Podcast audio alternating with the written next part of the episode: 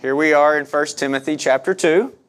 And uh, I, will, I will tell you, we, I was getting ready this morning and Chastity asked me, Are you nervous about this message? And I said, Oh, absolutely, I am.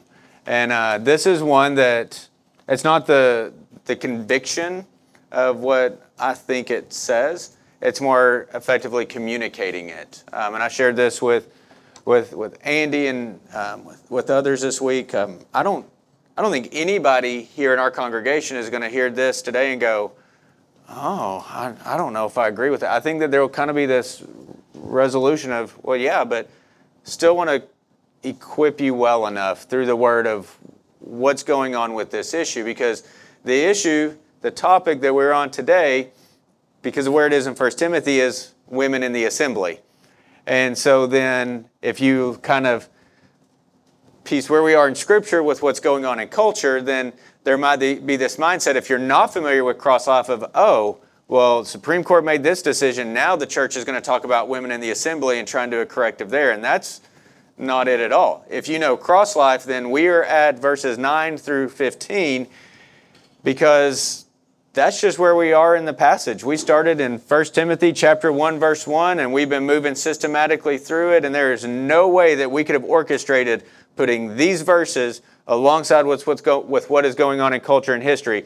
Only God could do that and we walk into this week and I see all that and I'm like, okay, Lord, just, y'all, my prayer is may whoever hears this, and it, it may just be us right here in this context, but but also our message goes out from here. But may whoever hears us hear the grace and the love and the glory of God for his church, not a topic. Does that make sense? Like, let's just, what does Scripture say? Because at this point, it is to women in the assembly. Last week, we were delighting in, oh, look how God sovereignly like laid out Scripture where He's going to talk about men on Father's Day. And we didn't orchestrate that. And, and now here we are with this passage right here in this moment of our history. And so let's look at Scripture and let Scripture be our sole focus and glorifying Him through what He has revealed to us in Scripture. And so here we are. We are in 1 Timothy chapter 2, verses 9 through 15, because last week we were in verses 1 through 8 of chapter uh, 2. And here's what 9 through 15 says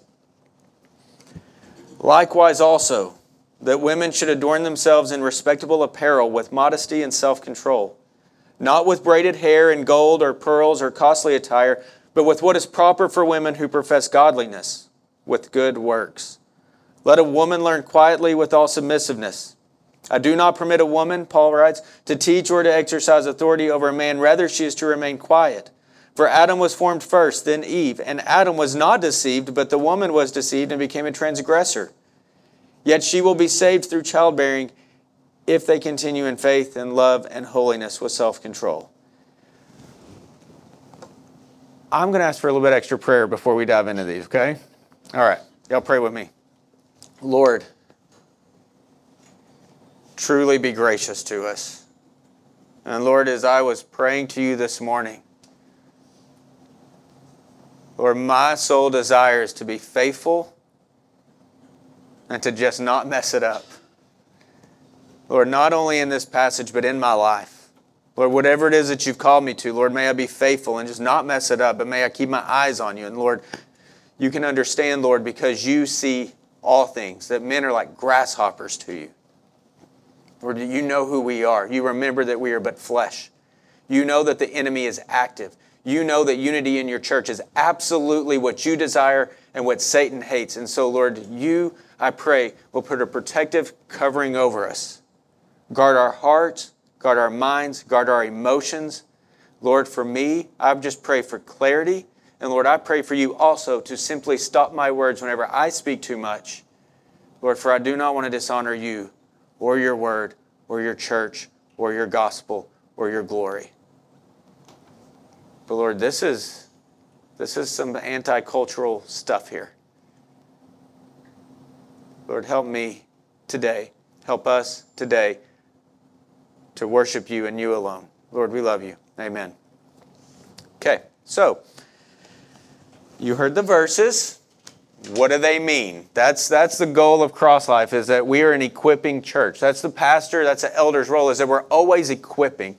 Uh, Ephesians 4 says that he, Jesus, in his triumphal procession to heaven, to the throne, he gave gifts to men, pastors, evangelists, teachers, preachers, and he, he gave them for the equipping of the church. Not to entertain, not to just motivate, not to, to, to make you go, oh, that makes me feel good, but to equip. And so this verse should equip us, just like the previous verses should have equipped, have equipped us, and the previous verses in Philippians and Galatians and Jonah and Genesis and James, like all of these should have been equipping just like this today. So, with that said, we're going to approach it with what does it say and what does it mean?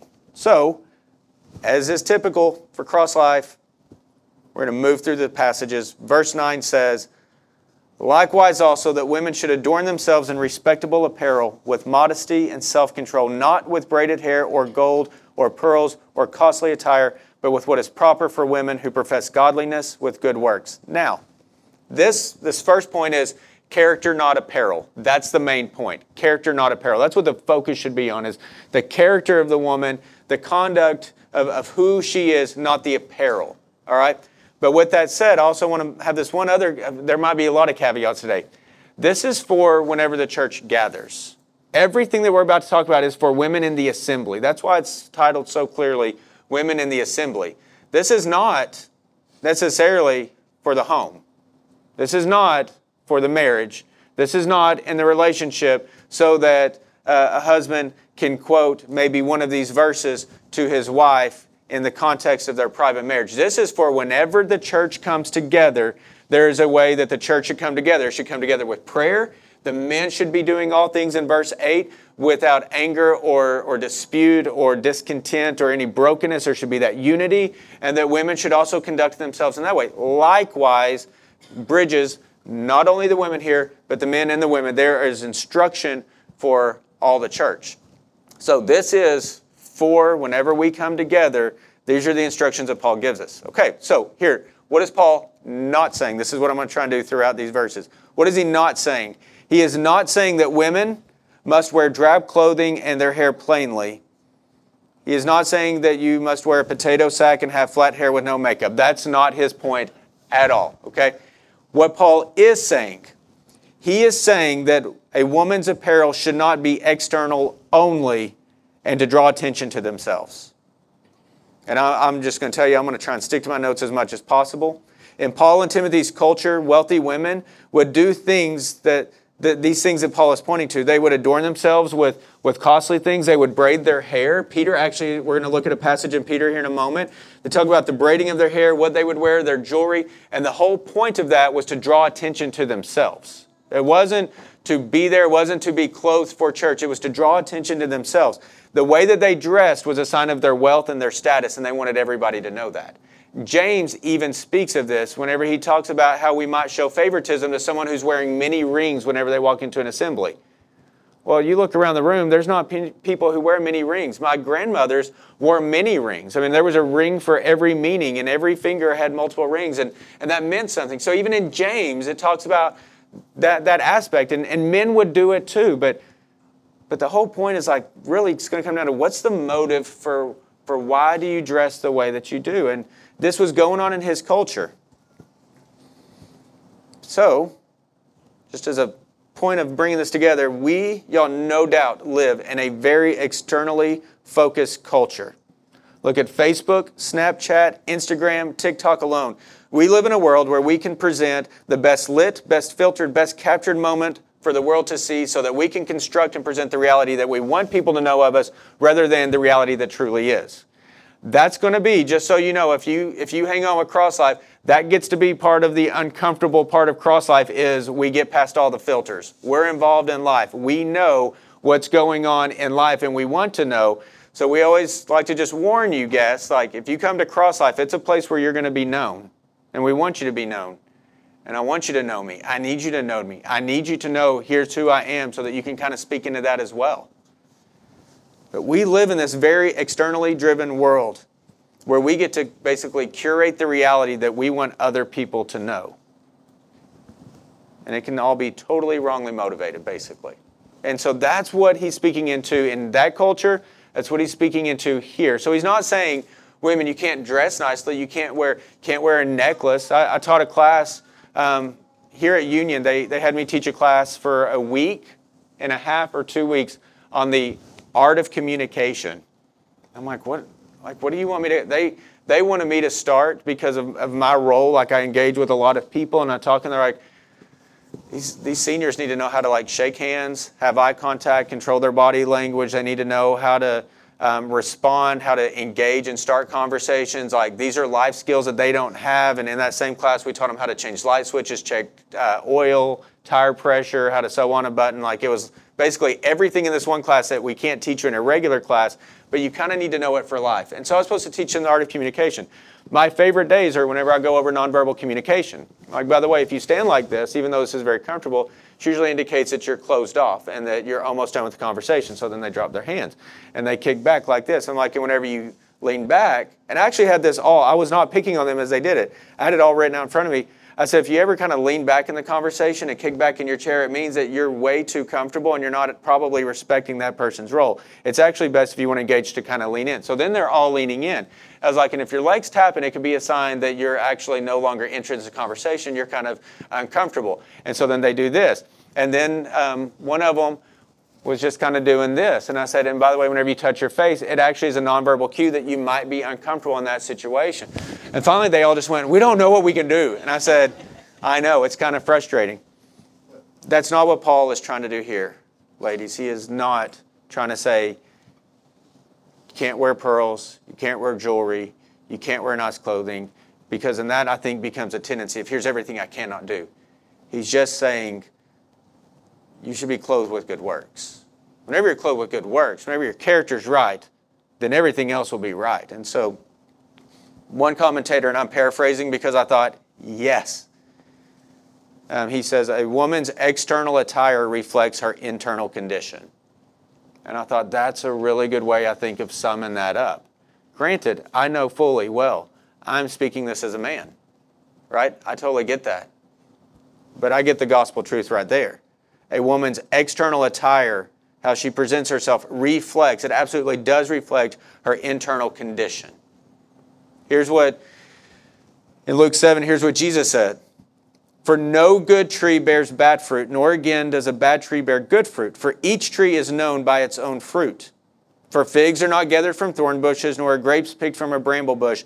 The good person out of the good treasure of his heart produces good, and the evil person out of his evil treasure produces evil. For out of the abundance of the heart his mouth speaks. The heart of all of that is that the heart is always the matter. In how we dress and how we act and how we present, the heart's always the matter. And so if you get to the to the Beatitudes and the Sermon on the Mount. It always goes back to the heart. You've heard it said, don't, don't, don't, don't, don't. And I'm saying this, and Jesus gives a fuller understanding. The heart's the matter. Okay, so then what should be the apparel of the godly woman? He says women should adorn themselves in respectable attire with modesty and self control. So, women from a heart humbly rooted in the gospel, which communicates that a holy God has redeemed you from darkness and brought you into his holy light and presence, then clothe yourself with two things modesty and self control. Modesty, in other words, it does not seek to draw attention to itself. I think nice clothes are nice. Chas and I went on a date the other night. She looked amazing. Like I was, I had it planned. I was in khaki shorts and a t-shirt, and she went walked by and she goes, "You're dressed fine. I'll be back." And then she came out and she looked fantastic. I was like, nope, I'm going to change. So we wanted to look nice. We were going on a date. That was the occasion, right? That was the occasion with modesty. Do not seek to draw attention to yourself alone. Whenever we gather, it's not for ourselves alone, it's for Christ. We're coming as His body to glory in Him. Self control, a fitting composure that is again rooted in the meek character that we are called to have in Christ Jesus. Why did you clothe, the way, clothe yourself in the way you did? In modesty and self control. Like that should be the heart. He says, with what is proper for women who profess godliness. That's it. I profess to be a follower of Christ, therefore, then can I dress and present myself in this way. I think that's so much bigger than clothing. I think that's so much bigger than jewelry. I think that's so much bigger than women. I think that the way that we speak, the way that we act, the way that we dress, the way that we present ourselves should always be because we profess godliness. Therefore, we present ourselves in this way. In this context, he is talking to the women what is proper for women to, who profess godliness. And he says, here's what the clothing of a godly woman is good works. He says that whatever is proper for women who profess godliness with good works. Rather than what adorns the external, women should adorn themselves with good works. That should be the heart matter. That should be what, what you are striving for. That's something, y'all, by the way, that, that I can't see. I might see the evidence of good works, but good works are they, they are often private. They're often humbly before the Lord. The good works are what God sees in his full scope of eternity and with all of his eyes on man. And that is beautiful adorning to him.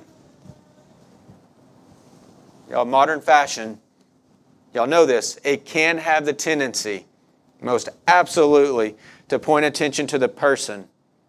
But godliness and good works point attention to God. That's the heart of it. While Chas and I were on our date, we were walking through Target and we were about to go down a line, and I just went the other way.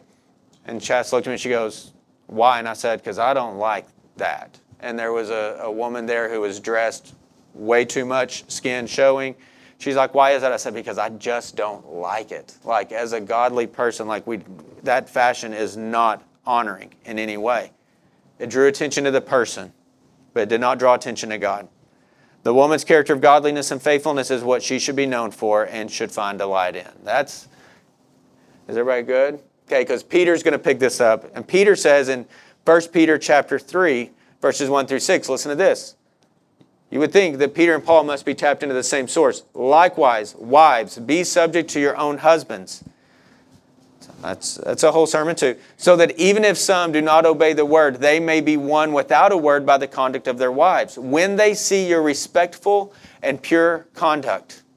He says in verse 3 of 1 Peter chapter 3, Do not let your adorning be external, the braiding of hair and the putting on of gold jewelry or the clothing you wear, but let your adorning be the hidden person of the heart with the imperishable beauty of a gentle and quiet spirit, which in God's sight is very precious. For this is how the holy women who hoped in God used to adorn themselves by submitting to their husbands, as Sarah obeyed Abraham, calling him Lord, and you are her children, Sarah's children, if you do good and do not fear anything that is frightening. I love how Peter does that.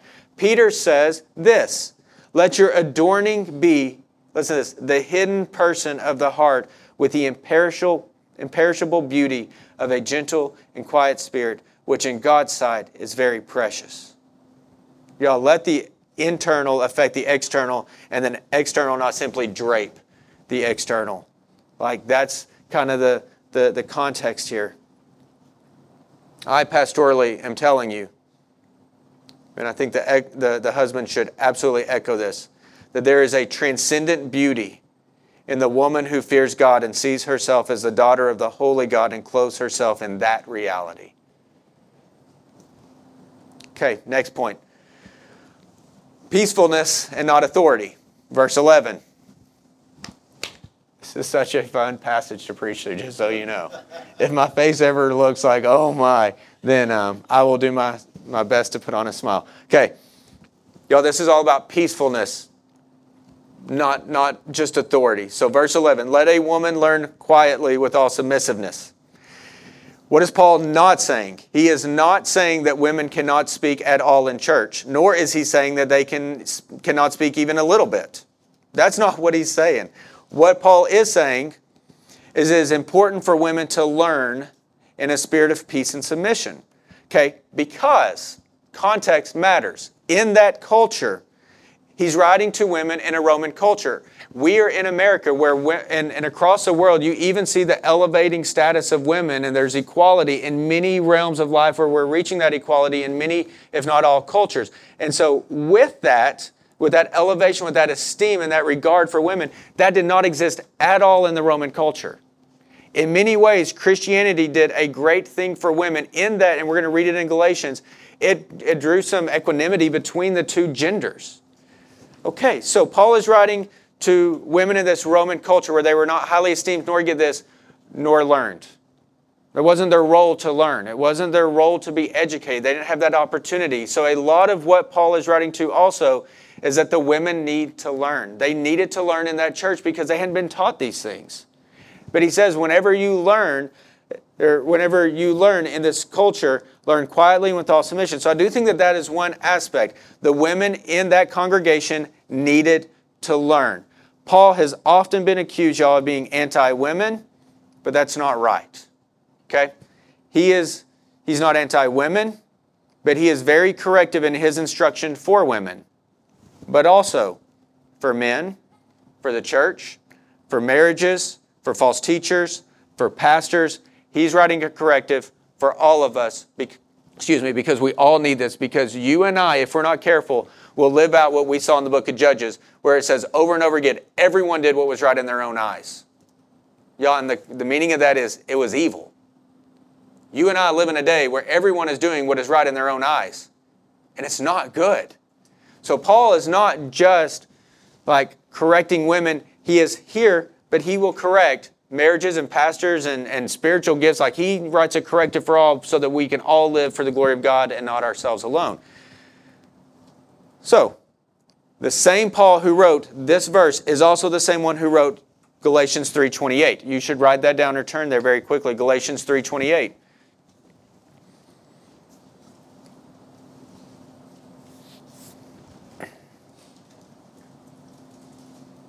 Galatians 3:28.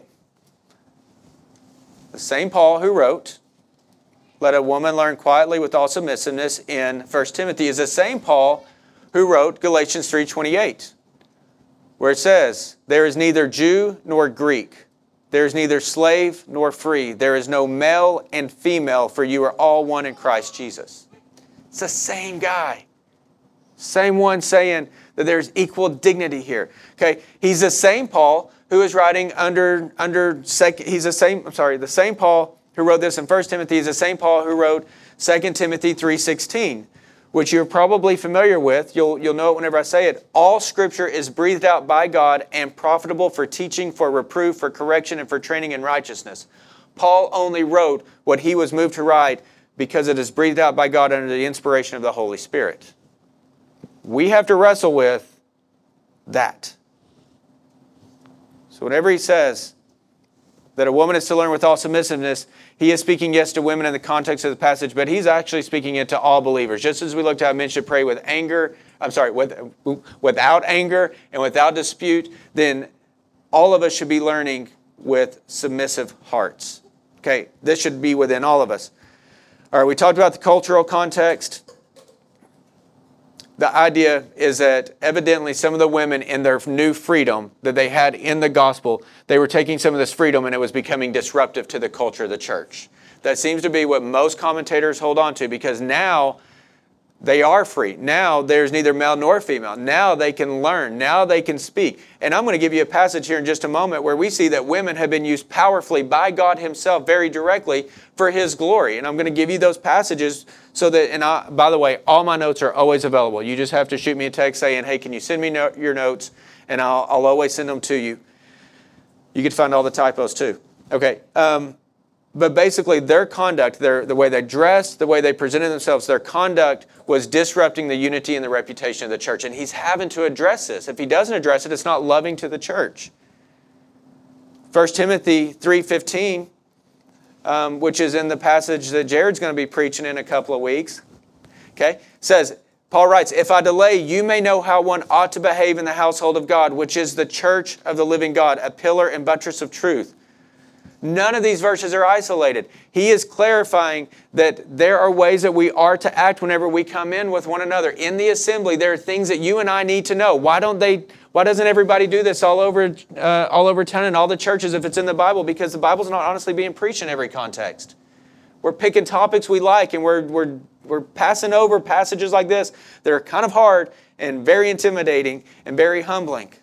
But y'all, it's this disruptive spirit that Paul is addressing. That's, if you understand that, he's trying to address this disruptive spirit. These are women who wanted to be noticed and they wanted to be first, and Paul's trying to correct that. Their disruption was clear, their desire was noticeable, and it was noticeable in their dress, their character, and their conduct. Now, whenever it says, with all submissiveness, here's what I think is very helpful. We don't have good translations of the original to the English, but I thought this was really helpful. The word translated subjection in 1 Timothy 2:11 is translated submitting and submit in Ephesians 5:21 through 22 and Colossians 3:18. I'm I'm relying on commentators here. I don't know all this. All right, but I love what they ultimately get to. It literally means because they know a whole lot more than I do. It literally means this, to rank under. So this idea of submission that our culture has, this means to rank under. Okay, now bear with me. Rank has to do with order and authority, not Listen, with value or ability. Rank has to do with order and authority, not value or ability. A colonel is higher in rank than a private, but that does not necessarily mean that the colonel is a better man than the private. It only means that the colonel has a higher rank and therefore more authority in that position. That's that idea there. Okay, we're going to be moving closer and closer trying to pull this together. With that said, Paul is not in any way saying that women cannot serve the church and be used by God. For example, you ready for this? Here's how we see women. Peter quoted the prophet Joel, who stated, uh, and this is all, um, this is from a couple of commentaries that I've spliced together. Peter quoted the prophet Joel, who stated that God would pour out his Holy Spirit on both men and women, and that both sons and daughters would prophesy. That's in Joel 2, 28 through 29. We see it in Acts 2, 16 through 18. There are many women prophets in the Old Testament. In Exodus, Judges, Kings, Nehemiah, and Isaiah, I've got references for all those for you if you'd like them. We see female women prophets. In the New Testament, Philip the evangelist had four daughters who prophesied. That was in Acts 21. There were devoted women who ministered to Jesus in the days of his earthly ministry. We see that in Luke in multiple verse or multiple passages. They were present at his crucifixion and burial, and it was a woman who first heralded the glorious news of his resurrection. In the books of Acts, we meet Dorcas. I still think that that's not a great name uh, these days, but it's an unfortunate. But her name is Dorcas, and we see that. And Lydia, great name. Priscilla, we see all them in Acts at different points, and godly women in the Berean and Thessalonian churches. We see them throughout Acts in the different books of the Bible. Paul greeted at least eight women in Romans 16, and Phoebe, who carried the Roman epistle to its destination, was a deaconess in the local church, Romans 16.1, a deaconess. Women are used powerfully and wonderfully by God, and yet there's still this issue of headship that we're ultimately going to center on in the very, very end. So I don't want you to misread, mishear Paul. If you mishear anything, then you need to mishear me. But don't doubt Paul, don't doubt Peter, don't doubt God. Anything that is not rightly communicated will fall on me and not on them. But there's a catalog that we can see from the beginning to the end, and that's only a sampling of it. So, what's it all come down to? Headship and not subjugation. Nobody uses the word headship anymore. Like, I can't remember last time I walked through Walmart and somebody was like, well, you know, the headship, and the, nobody talks like that. So, the idea of headship is simply the one who is the head over it. Okay? So here's why he says to learn with this, and this idea, by the way, of, of silence is not, and Wiersbe notes this, it's not this idea of complete silence. It's actually translated in, um, in another passage. The same word is translated as peaceableness. So let her learn in peace. That's the idea I truly believe that Paul is driving at and that we need to take from it. Okay, here's why. He says, whew, okay, verse 12 I do not permit a woman to teach or to exercise authority over a man. Rather, she is to remain quiet. For Adam was formed first, then Eve, and Adam was not deceived, but the woman was deceived and became a transgressor. Okay? So, what is Paul not saying? Paul is not saying that women are not allowed to teach at all, and he is not saying that Adam was not complicit in the original sin at all. It's not saying that. It reads that way, but that's not what it's saying. We got to Scripture must always be the best commentary for other scripture. So if you take all of Scripture together and not isolate these verses, then all of this starts to take on a much richer pattern. What Paul is saying, Paul is saying that women are to teach, and they are to teach other women, especially younger women, how to serve and love their families, including their husbands and their, ch- uh, their children. We also see in um, 2 Timothy that uh, Timothy was taught by his mother and grandmother. This is not a matter of gender. That's what we tend to make it in our culture. This is all about gender. It's not a matter of gender, it's a matter of headship. Okay, so I'm just checking myself here. Okay. While we could argue today that this is no longer relevant, and many churches wouldn't hold to it. That's why we see women and female pastors. They, they see this one purely as cultural at the time and therefore no longer applicable to the church. I do hold that it's absolutely very applicable to the church for us today, and I want to walk you through why that is. But keep in mind that churches have divided over this, but I will hold to this scripture because 2 Timothy 3:16 all scripture is breathed out by God. For me to negate this scripture means that I have to argue or not believe that this was um, breathed out by God. And the other one is I know that the, the, the apostle who wrote it wrote Galatians 3:28 that there is neither Jew nor Greek or slave nor free there is neither male nor female for you are all one in Christ. So this is this is not a matter of enlightenment or, or denigration of of a gender or sex. It's a matter, it's not a, a, matter of chauvinism, it is a matter of headship. For all scripture testifies that in the beginning God created mankind in his image. And that included, hear me, male and female. Men and women are both equally and wonderfully and fearfully made in his image. He chose to express his image through male and female both.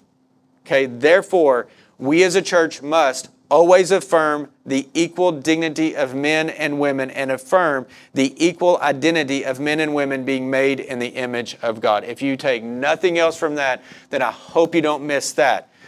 Now, there's equal dignity, but there are separate roles. That's where I think the confusion comes.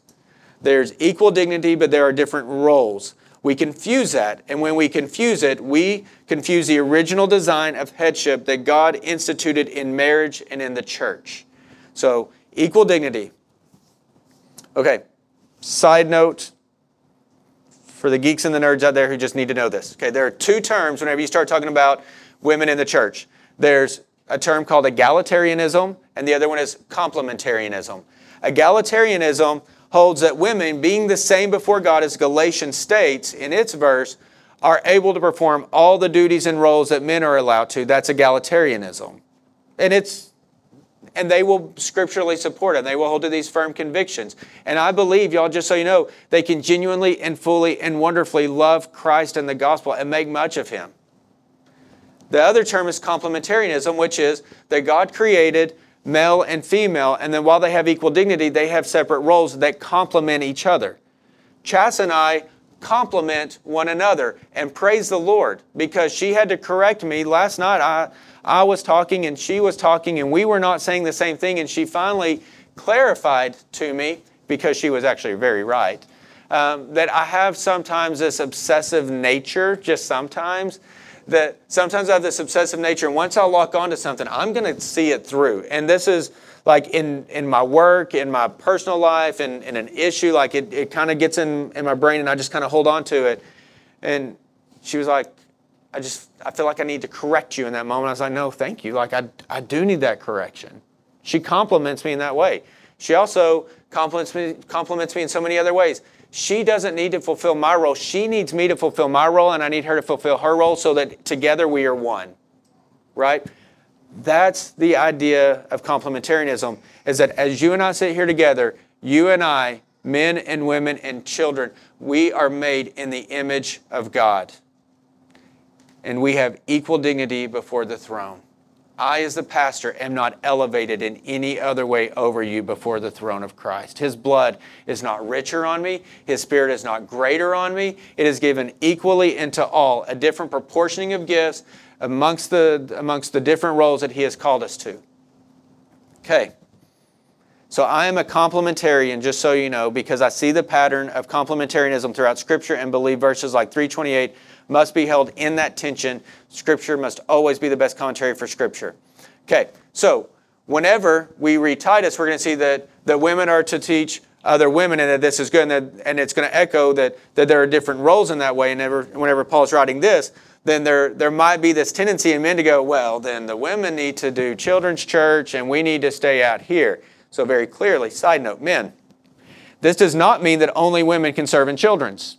In fact, our other elder is back there right now. There have been times whenever someone else will fill the pulpit, and I will go back there. Why? Because number one, the elders are the chief servants of the church and should be serving wherever there is a need.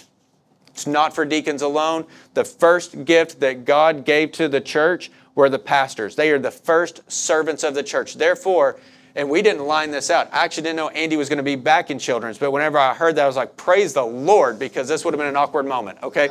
All right. But men need to be serving in children's because these young ones need to see grown men who love the Lord tell them that it is good to love the Lord. We don't get to abdicate that responsibility to make much of Christ to our young children. So, men, we have sign up sheets over here. And some of you men are doing great. Like, y'all stay in that rotation and, and keep it up. And, and women, thank you in that. I keep saying it's a matter of headship. Here we go, because I know that those benches get really uncomfortable. So I really want to try and, and, and push through this. It was going to be two sermons, it's one. Paul gave five verses. We don't need to give five weeks. All right, I keep saying that, that it's a matter of headship because, and I think that when we see that, then all of these actually take shape. If we take all these other verses apart from the idea of headship, then it does become, I think, a gender issue. Whenever we understand it's all about headship, and this is where I land on it all, then, then I think everything else makes sense. One commentator puts it wonderfully this way In regard to the church, there are three levels of headship whenever we gather. I never thought through all this. This is what my brain went, oh, like it brought it all together. That's why I like reading men so much smarter than me. Okay, three levels of headship Christ is over the church, the pastor is over the congregation, and the husband is over the wife. Paul is emphasizing again and again the principle of headship. The local church that refuses to recognize this principle may create confusion. There is a threefold headship in the local assembly the headship of Christ over the body, the headship of the pastor over the flock, and the headship of the man over the woman. And there's verses for all these. Again, I will send you my notes. Okay, as we've gathered here today, we are operating under three levels of headship. I don't think headship is the issue, by the way. I'll come back to that at the end. Headship's the topic we got to look at, but whenever everything breaks down, I don't think headship's the issue. I think it's going to come down to trust. All right.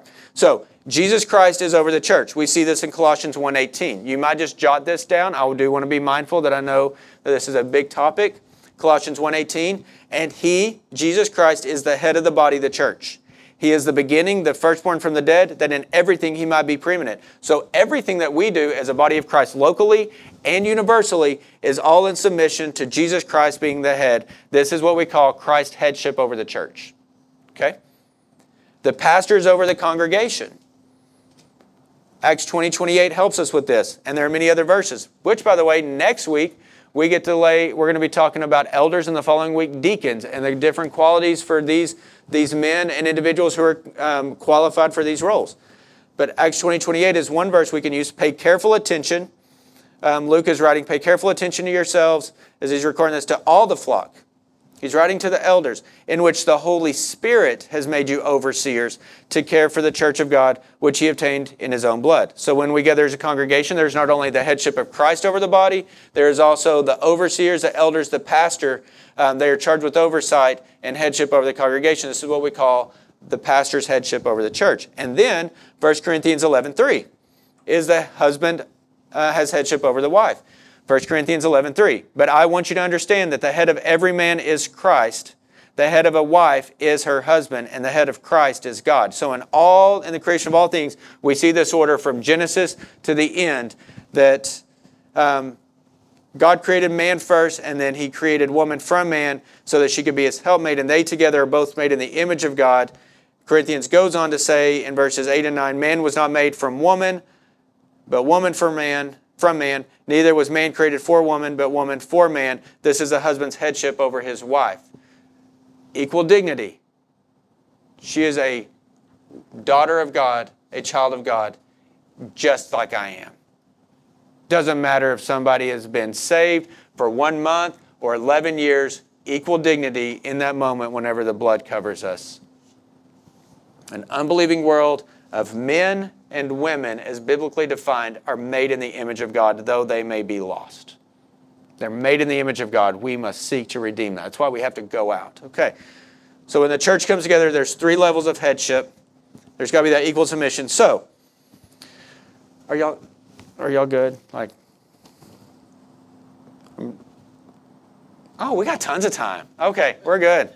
I set a timer today, and I never really do that. We're totally good. We're way under time. I allotted an hour and a half. I got like an hour to go. Okay. All right, so then, why is the woman and the wife not to have teaching authority over men? This is where it gets a little bit deeper. As I preach these things, number one, well, sorry, because in the creation order and the principle of headship, she is not first or to be first. Are there very, please hear me, are there very godly women who know so much more than men? Absolutely there are. Are there godly women who know so much more of Scripture and have more wisdom than I do? Absolutely. They're in this room. They're all over the place. Warren Wiersbe even said that he surrounded himself with godly women that he would seek insight from. And he said, But what I found is that godly women never sought the authority, they just wanted to come alongside. I thought that was what I've seen with Brother Bill, um, who was a, a grandfather in the faith and, and watching his ministry, I saw I see a whole lot of Brother Bill and Warren Wiersbe in one another. So that's why I think my heart is drawn to him. Absolutely, women are godly and they can know so much more and they can have full, vibrant, effective ministries, but they are not to serve in any authoritative capacity over men in the assembly of the church. Rather, they, in their godliness, are to serve to the fullness of their role and to trust God to use them effectively. Now, as I preach all this, there are moments as I look up where I'm seeing this and, you know, and every now and then I get the, hmm, you know, I get one of those. I'm just joking. Nobody's done that except for except for Mike.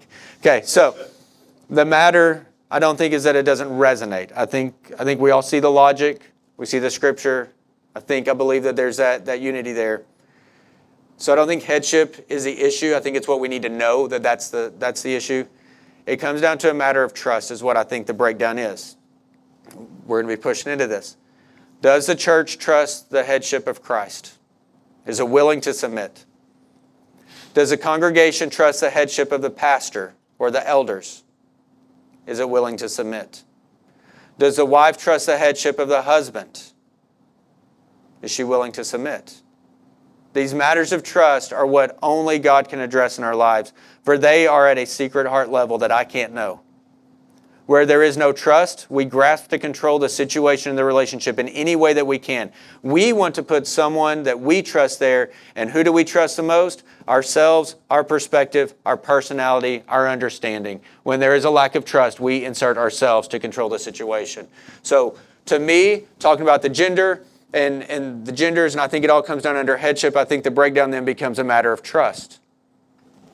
And so, that, if trust is the issue, Saints, I'm saying humbly submit that to God and let Him work out in you and you work out with Him what needs to be done at a secret level that I can't affect. Then the mysterious verse, verse 15. Why do I call it the mysterious verse? Because it's confusing. It's, it's weird and mysterious. And it made me feel really good whenever I read other commentators who went, This is odd verse. We're there's a lot of confusion over this verse. And I was like, okay, good. I feel better. So, says, Yet she will be, after all this, yet she will be saved through childbearing if they continue in faith and love and holiness with self control. All right, so I believe my understanding of, of, of, studying this and where my, first, or my heart first went whenever I read this is what I trust the most. And then through reading different commentators in different aspects of it, here's what I genuinely, really, truly have total peace with it, it meaning. I believe that it harkens all the way back to Genesis chapter 3. I think so. Genesis chapter 3, and then I think 1 Corinthians chapter 11 helps us. So, if you will, please go back to Genesis chapter 3. We're going to be in verses 14 through 16. What does it mean whenever it says, yet she will be, yet she will be saved through childbearing? If they continue in faith and love and holiness with self control. I think Genesis 3, while you're turning there, is fitting because Paul has just, just referred to in the previous verses Adam and Eve. He just talked about Adam and Eve's original sin. And Genesis 3 records the curse that God places on the serpent, on woman, and on man. I also think that we hear in Genesis 3 why 1 Timothy has the potential to be the landmine temptation for so many women in our churches today.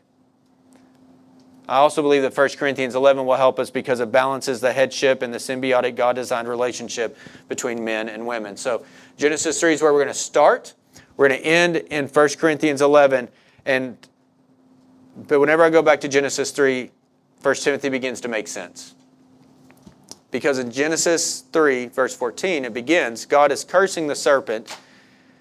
The Lord God said to the serpent, Because you have done this, cursed are you above all livestock and above all beasts of the field. On your belly you shall go, and dust you shall eat all the days of your life. I will put enmity between you and the woman, and between your offspring and her offspring. Notice how offspring is singular there.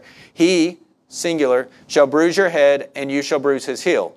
To the woman he said, I will surely multiply your pain in childbearing. In pain you shall bring forth children. Your desire shall be contrary to your husband, but he shall rule over you.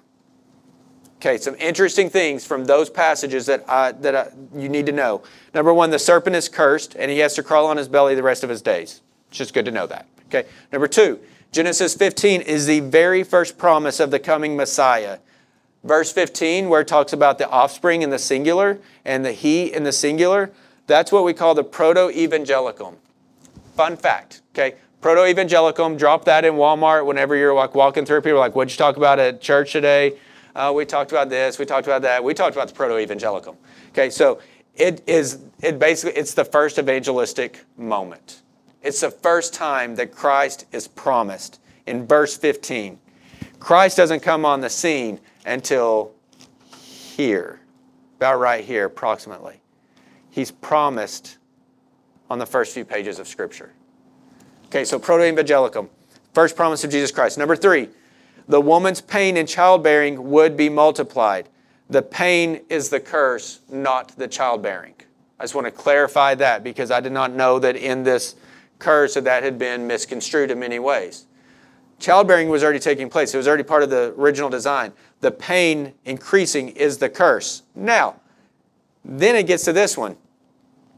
That passage where it says, I will surely multiply your pain in childbearing, and in pain you shall bring forth children. Your desire shall be contrary to your husband, but he shall rule over you. I think that this is what's going on in 1 Timothy. I think it's probably what has happened in our marriages over time since that moment. But first, the New American Standard says, Yet your desire will be for your husband, and he shall rule over you. Valid.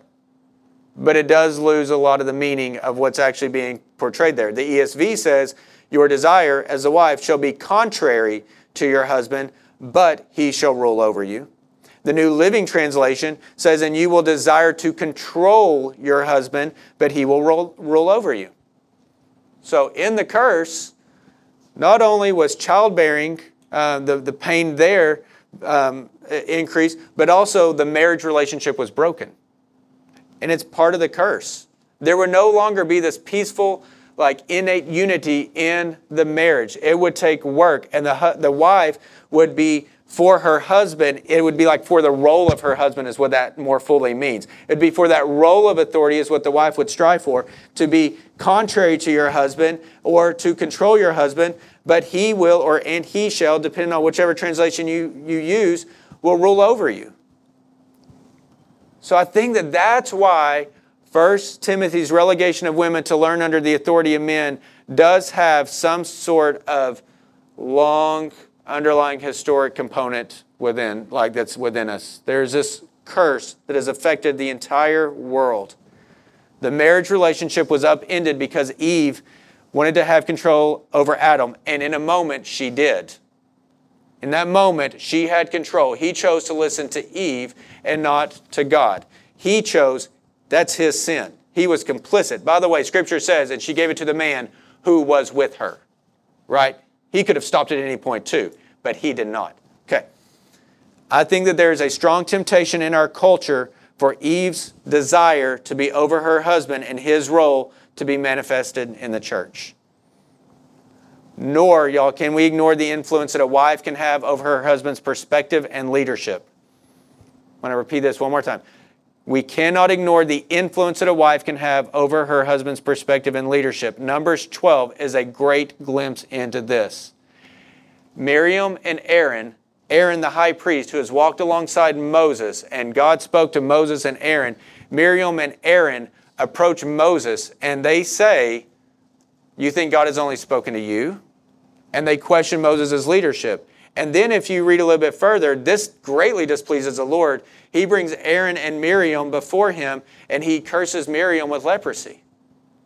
Not Aaron. I think that kind of points to where, where was the grumbling, where was that, that influence coming from? I think that that's something we've got to look at. Women are incredibly influential, and Scripture makes no, uh, it doesn't slide that in any way. Look at Abraham and Sarah. Look at, look at, uh, look at all the relationships. The women are incredibly influential because the husbands so greatly love their wives and we're complementing one another. Wives, you have an incredible ministry and an incredible influence over your husband, even if you don't understand that. But you got to be careful because there is in that curse a desire to control and influence. But he shall rule over. And I think that whenever you start talking about headship in the church and male leadership over uh, and, and male leadership, I would say biblically qualified male leadership, I think that that curse still has that tendency of pushing against. When we scale back the principle of headship, this all comes back in line. The wife is to be submissive to the husband, who is submissive to the pastor or elders, who is submissive to Christ. When everybody is working in submission in their proper roles, then everything will lend towards unity and God will be honored. So that was Genesis 3. I think that the curse affects some of this. But then I think we balance it with 1 Corinthians chapter 11. I want you to see this, please. So 1 Corinthians, and I promise you, we're, we're landing the plane at this point, okay? All right. So 1 Corinthians chapter 11, verses 11 through 12.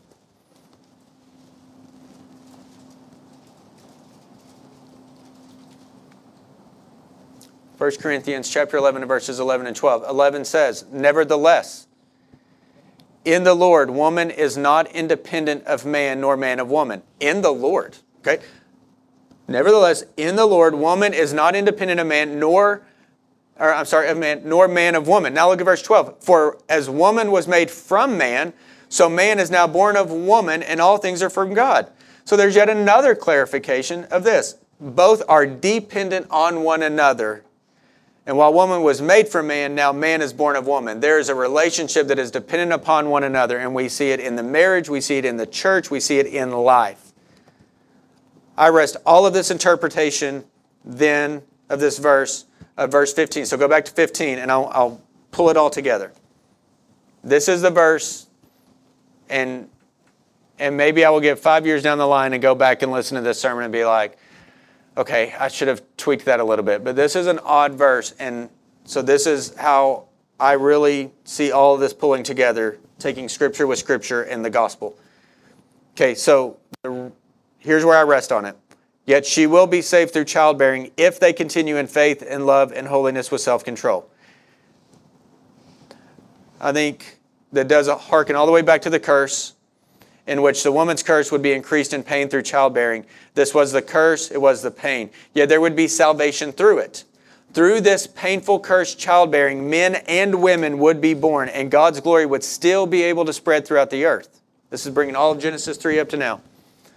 But also through this childbearing, the Messiah would be born. And his birth would herald a kingdom of hope, forgiveness, restoration, and eternal security. And the wife or woman whose hope is seated in her faith in Jesus Christ, she will adorn herself with a quiet spirit of godliness, and she will raise her children to love God, love others, and treasure Christ. As she does this, then the evidence of her faith will be clear, as will her salvation. A mother who treasures Christ will echo his love and majesty to her kids. She will not be saved by their faith. That's not what it means. Her genuine faith will be evident through her children, for they will exhibit the imperishable beauty of her quiet, godly life. It was through the curse, yo. Uh, yo. It was, yo. It was through the curse. It was through the curse, though, of the painful childbearing that Christ entered the world and brought salvation to all. He entered by the curse. I never really fully thought through this, but he entered by the curse. He bore the curse. He became the curse for us. He put the curse aside for us so that we can know His grace. And the effect of that in men's life is that we would lift holy hands without anger or dispute. And the effect of that in women's life is that they would trust the headship over them while they accomplish the good works that God intended for them. We made it through the passage. Two thoughts that I think come to mind in our capacity right here. Has Cross Life then violated this principle? This is the conclusion. Has Cross Life violated this principle because we allow women to pray out loud and read Scripture? Absolutely not. We are all equal in dignity before God. And the full account of mankind that is made in the image of God is that there are males and females. In the reading of Scripture and prayer, women are not exercising authority over men in our congregation, but they are operating under the oversight of the male leaders who, biblically qualified male leaders who have asked them to serve in this capacity. The authority still rests on the biblically qualified, equipped men who have been and are being called to be elders and pastors. So there's that operation underneath that headship. Is it sinful or wrong for a woman missionary to have authority over men as she goes to serve? No. Or maybe not exactly. I don't know. I think there's a whole lot of grace for the things that aren't perfect. I would say no, because the passage we just read is for the assembly of the saints.